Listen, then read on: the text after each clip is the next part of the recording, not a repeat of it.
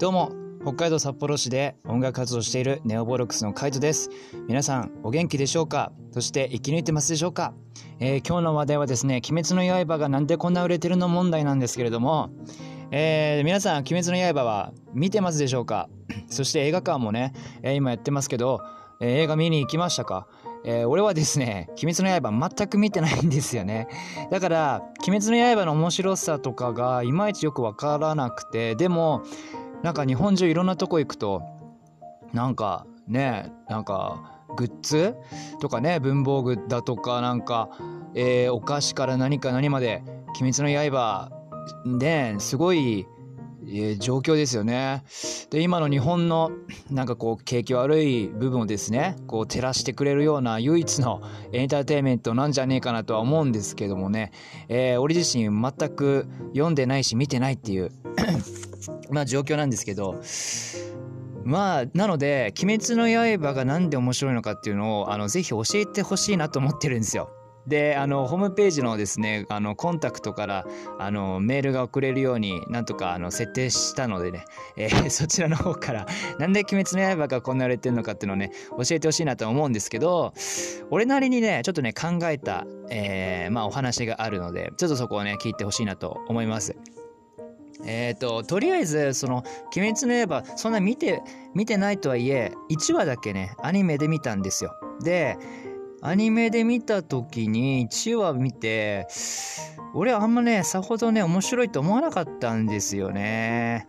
うん、なんか、そんなここまで大ヒットするほどのものかなとか思ったりとかして、で、なんでそう思ったのかっていうと、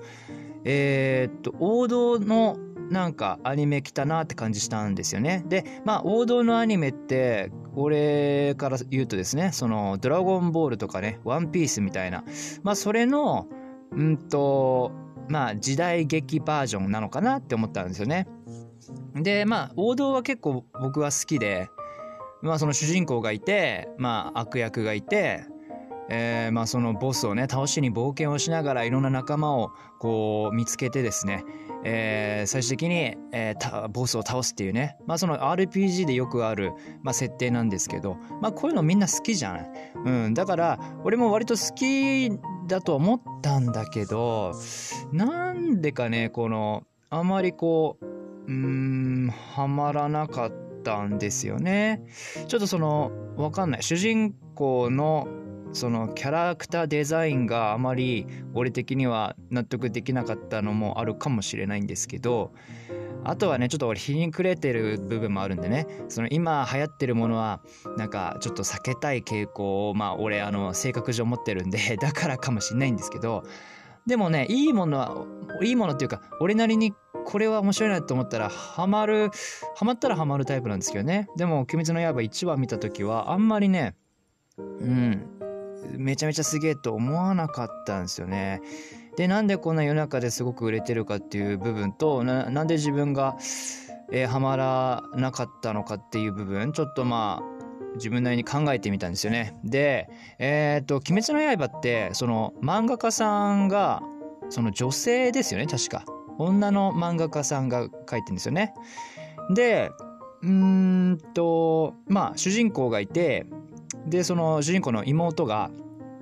あのー、まあ、いるけど、1話でね、まあ、鬼に食われちゃうんですよね。で、鬼に食われちゃったら、その妹も死んではいなくて、えー、鬼になってたっていう話だよね。で、その妹を鬼から人間に治すために、まあ、旅に出るっていう、まあ、なんとなくそんな感じで俺覚えたんですけど、あのね、多分、結構そのまあ1話見た時にあって思ったところがあってあのバトルシーンが結構シリアスなんですよね。なんか普通に血が出たりとかんちょっと怖い雰囲気出すよね。その鬼っていうなんだろうなその日本人が潜在的に持ってる恐怖を覚えるようなそのモンスターというかなんだろうねその海外のモンスターっていうよりかは日本の鬼っていうえー、敵が現れた時ってその日本人のその文化に結構馴染んでるものだから結構その恐怖感ってのはなんとなく出てくると思うんですよ。これはもう文化の問題だと思うんですけどねそのドラゴンが出てきてとかなんかスライムが出てきてっていうよりかはなんかちょっとリアルな鬼みたいなの出てきた方が日本人は溶け込みやすいのかなと思ったんですよね。で割とその最近のアニメにもかかわらずバトルシーンが結構シリアスだなっていう、えー、部分。ちょっとまあそこはねあーって思ったんですよね。なかなかないね。であの「ドラゴンボール」とかもその昔の「ドラゴンボール」って普通に血が出たりとかその顔中傷だらけになったりだとかしてたんですけどその最近の「ドラゴンボールスーパー」とか血を出さないんですよね。でまあ「ドラゴンボール」の最近の映画も、えー、見に行ったんですけどその綺麗なんですよね。で綺麗で映像もすごくあのー、CG とか使って素晴らしいんですけど何て言うかなゲームみたいな感じに見ちゃったんですよね。そのゲームをやってるとそのゲームのその間間であのストーリーがこう展開されるんですけどその時の映像みたいな感じで俺は見ちゃったんですよ「ドラゴンボール」の新しい映画。あのブロリーのやつね。えー、でなんかねその昔の「ドラゴンボール」の映画とかアニメって結構その血が出たりとかしてたところでちょっとリアルさが出て なんだろうなそのえっ、ー、とバトルシーンに対してこうなんだろうこう熱中できたというかうわ痛そうみたいなあったんだけどその最近のそのバトルものいわゆる王道の「ワンピースでも「ドラゴンボール」でもその敵を殺すほどのインパクトのあるそのシリアスな部分ってなかなかなくてで血とかもなかなか出ないっていうまあ綺麗な状態のまま敵を倒してまあ倒すというかその敵が吹っ飛んだりうん消えたりとかする描写で倒していくんだけど鬼滅はこう切るよね。ざっくり。切ったりとかしてその場でこう倒れてしまうっていう描写のバトルシーンが俺なりにはその最近のアニメにしては最近のその子供たち向けにしてはちょっと珍しい、えー、部分なんじゃないかなって思ったんですよね。で妹が鬼になっちゃうっていうそのそういうのってあの吸血ものですよね。あの吸血ものって割とその世界的に流行ってたじゃないですか。で日本人もみんな好きなんだよ。そのバイオハザードとかさそのウイルスがどんどん感染してってでまあ身内もその感染者になってしまうっていうあとそのアメリカの映画になっちゃうけどえっ、ー、となんだっけあの狼になるやつとかさそのヴァンパイア系とかさあるじゃない。でああいうのってあの男も好きなんだけどねバイオハザードとか男好きじゃん。ででなんだけどなんだっけえー、っとその主人公がね狼になっちゃったりとかそのヴァンパイアになっちゃったりとかトワイライトかな？トワイライトとかね、えーまあ、昔からそのヴァンパイア系の映画って割とその女性に結構受けてたっていうのもあるんですよね。でトム・クルーズがヴァンパイア役やったりだとか、えー、まあそういうの結構多いんですよ。えっ、ー、とジあのジョニー・デップがねヴァンパイア役になった映画とかって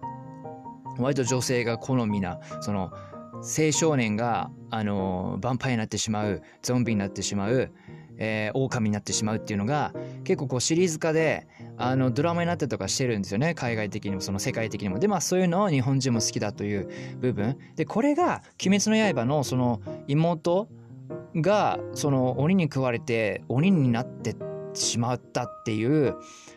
その部分がすごくその世界的にも流行ってるゾンビものとすごく類似してるなっていう部分を俺は感じたんですよね。でまああとはその王道ですよね。その主人公があのひたすら戦って仲間を増やしてボスを倒しに行くっていう。で多分そこにもなんかいろいろあるんでしょうね。鬼なりのそのシナリオだとか人間側から見た視点鬼側から見た視点のそのあるんだろうなって思うんですよ。俺見てないけどね。なんかそういうところが深みが出てくる要素になってんじゃないかなと俺は予測してるんですけど、まあ、鬼滅の刃見てる人はね、あの、いや違うよとかね、いや、その通りってね、言ってくれるかもしれないんですけど、まあ、俺、俺なりにね、ちょっと考えてる部分なんですよ、そこら辺が。で、あとはね、やっぱり女性の漫画家がシナリオを書いてるっていう部分が一番結構強いなと思うんですけど、その鬼滅の刃好きな人たちって、あの女性多いと思うんですよね。女の子が好きになれる王道バトル漫画な気がするんですよ。今まではドラゴンボールとかワンピースとかって割と男性っていうか男の子目線っていうか男の子が好きになるまあ王道バトル漫画なんですけどあのー、その「鬼滅の刃」って妹が鬼になることでそのお兄ちゃんなりに妹を守らなきゃいけなくてでそんな妹を抱えながらバトルをこうしていくっていうえー、っとそれってやっぱその女の子的にも守られてるっていうのをその妹なりの感情にこう感情移入しやすいのかなって思ったんですよね。あとはそのやはりその漫画家さんが女性っていうこともあってシナリオ的にも割とその女性が好むようなシナリオになってんじゃねえかなと思うんですよだから割と女性も好きになれる漫画なんじゃねえかなって。今までの「ドラゴンボール」とか「ワンピース」ってやっぱ男の子のファンが多いからうんと流行りは流行るんだけどえー、なんていうかな。まあ女性には受けなかったよね。あんまりこういないっていうね。まあもちろん女性のファンもいるけど今全体的には男性の方が強いかなっていうね。で「鬼滅の刃」って俺はなんとなくですけどね。なんとなく女の子のファンが多い気がするんですよね。だそういう部分がそのうまく女の子も王道のバトル漫画にこう引き寄せれたっていううまくこのなんだなゾンビ系バンパバンパイア系の要素も含めつつ男の子も好きになるような、まあ、バトル漫画にうまくしたっていうすごいその作者なりのあの戦略か分かんないけどそこら辺が男も女の子もこう引き込める王道ストーリーを考えられたんじゃないかなって。でそれがさらに日本なんだよね。あの刀使ってとかさそれが日本人の興味をさらに引き立たせた。っていうまあその去年一昨年からさそのルロルローニケンシンが実写になってルローニケンシンもね割とあのマサトえー、タケルだっけえー、俺はまあ日本の俳優さんとの名前とかはわかんないんだけどまあやっぱまあルロニケンシンがねあの謙信がイケメンっていう設定ですからね、まあ、イケメン俳優使って実写化してまあああいう風な形でバトルシーンもかなりねあの日本の映画にしては相当すげえクオリティだと俺は思ったんですけど、まあ、そういうルノン謙信のまあなんだろうなこうブームがねこうバーって来てる中での「鬼滅」バーン来たわけでしょ。でやっぱその日本のやっぱその文化、えー、と価値観というかその鬼というえー、まあ、存在から、まあ、侍だとかさそういう時代背景があの日本人だからこそあの入っていけるっていう要素があると思ったんですよね。やっぱドラゴンボールとかもなんか別次元の話になっちゃうし、ワンピースも海賊ものだから、海賊ってやっぱ日本、あの瀬戸内海にね、江戸時代の時いたんですけど、あのー、やっぱね海賊ってなっちゃうとさそのパイレーツ・オブ・カリビアンじゃないけどやっぱカリブ海のものであんまりこう日本人がこう、うん、身近に感じてこなかったカテゴリーですよね。まあそれでも売れただけどね、まあ、あれはジョニー・ディップのこうキャラクター設定だとかまあもちろんストーリーもね面白かったんですけどもね。まあ、ワンピースもワンピースでさ、あのー、まあ、キャラクターデザインだとか、まあ、いろんなね、都市伝説とかもこう入れながら複雑に絡み合ったシナリオを書いてるから、まあ、すげえみたいな感じだったし、まあ、そもそもね、悪魔の実とかね、そういう、まあ、なんだろうな、特殊能力を使える、そういう主人公っていうのが、割とみんな好きだからさ、まあ、ドラゴン、ドラゴンボールにしろ、うん、ナルトにしろさ、まあそういう特殊的な能力を使えるのってみんな好きじゃない？ハンターハンターとかもそうなんですけど、まあ、そういうところが、あのー、鬼滅はね特殊能力も使ってんのかもしれないけどそのまあ刀で切ったりとかさその弱々しい主人公からスタートするんだよね。最初からそんな強くないっていうね。うんなんかそういうところがリアリティもあり、えー、日本の文化もあり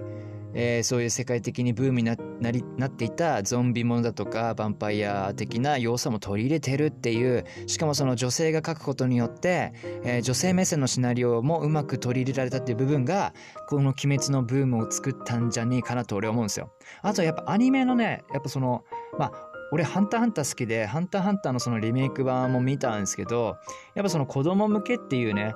風になっちゃったな。その昔のハンターハンターって結構その、えー、て言うかな、シリアスな部分が多かったんですよ。だから結構リアリティがあって、かなり引き込まれやすかったアニメだったと思うんですけど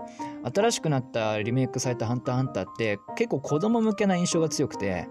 えー、やっぱその血もなかなか出ないし残虐なシーンもあまりこう載せてないっていう、えー、そういう部分があってその原作ファンからするとね、えー、最近のアニメはやっぱ子供向けになっちゃってちょっとあの物足りないなってなっちゃうような人もやっぱちらほらいたりするんですよ。まあその代わり映像は綺麗みたいなね。まあさっきの「ドラゴンボール」の映画の話みたいな感じなんですけど映像は綺麗だけどね、シリアスな部分がないからちょっと物足りないよねっていう部分がありましたが、まあ、鬼滅は割とそういうシリアスな部分を結構描けてるんじゃねえかなっていう部分があって、えー、大人もですね、こうリアリティを感じながら、えー、見れる作品なんじゃねえかなと、えー、俺は思いましたね。まあ見てないんだけどさ、見れてないんだけど、いや、なんか多分そういうところがあるんじゃねえかなと。で、えっ、ー、と、ちょっと今日は話長くなっちゃうんですけど、あの、日本映画の映画興行収入ランキングっていうのをちょっと見たんですよね。で、それを見ていくと、まあトップ10までいくとですね、あの、まあ第1位がね、千と千尋の神隠し。で、えー、今そこの2位にね、鬼滅が食い込んでるんですよね。で、3位がタイタニック、4位がアナ雪、えー、5位が君の名は、6位がハリーポッター、賢者の石かな？ワン、ですね。えー、7位がハウルの動く城、8位がもののけ姫、えー、9位が踊る大捜査線、えー、ここに実写来たって感じなんですけどね。えー、で、10位がハリーポッターと秘密の部屋っていう感じで、まあ今言ったようにジブリが多いんですよね。千と千尋、えー、っと、ハウル、もののけが来てて、まあディズニーのアナ雪が今4位で、えー、ハリウッド映画が「タイタニック」がまあ3位に食い込んでいるっていうこういう状況で「鬼滅」がドーンと2位に来てるんですよね。タイタニック越してるしアナ雪越してるってやばいよね。これはすごい。で、まあ、これジブリ越しちゃうんじゃねえかなって俺思ってるんですよね。千と千尋も香水勢いをもう持ってて正月には越しちゃうんじゃねえかなって思ってるんですよね。ね288億円のもうすでに、えー、売り上げが出てるようなのでこれはもうほとんどでも今のランキング言ったら分かる通りアニメなんですよね日本の映画ランキングって。だから「鬼滅」が入ることによってまあ「ハリー・ポッター」とか「踊る大捜査線」がランク外になっていくんじゃねえかなと。でそうなるとえー、まあえー、っとね12だからまあ7割がアニメ？になるわけですよ。日本の映画の興行収入ランキングが。いややっぱね日本人ってアニメ好きなんだよね。だからそういうところが垣間見えるなんか面白い、えー、まあ考察をしてみました。ちょっとね今日も長くなっちゃったんですけど、えー、この辺で今回は終わりにしたいと思います。ということで、えー、鬼滅の刃、あ、ね、あの、最終巻がもう、俺、この間さ、ごめん、最後に、最後に言いたいんですけど、あのー、本屋が好きでね、よく本屋行くんですけど、鬼滅の刃の最終巻が完売しましたっていう張り紙貼ってあって、そんなにっていうね。いや、もう相当すごい、あの、ブーム、ムーブメントなのでね。あの、まあ、ここもうまいよね。その、ワンピースとかドラゴンボールって何かと何かとこう続い、続いてるじゃないですか。だけど、もうきっちり最終話で終わらすっていうね。そういうところもね、鬼滅の刃の魅力のつながってんじゃないかなって思ってるんで、まあ最終回も出たことなんで、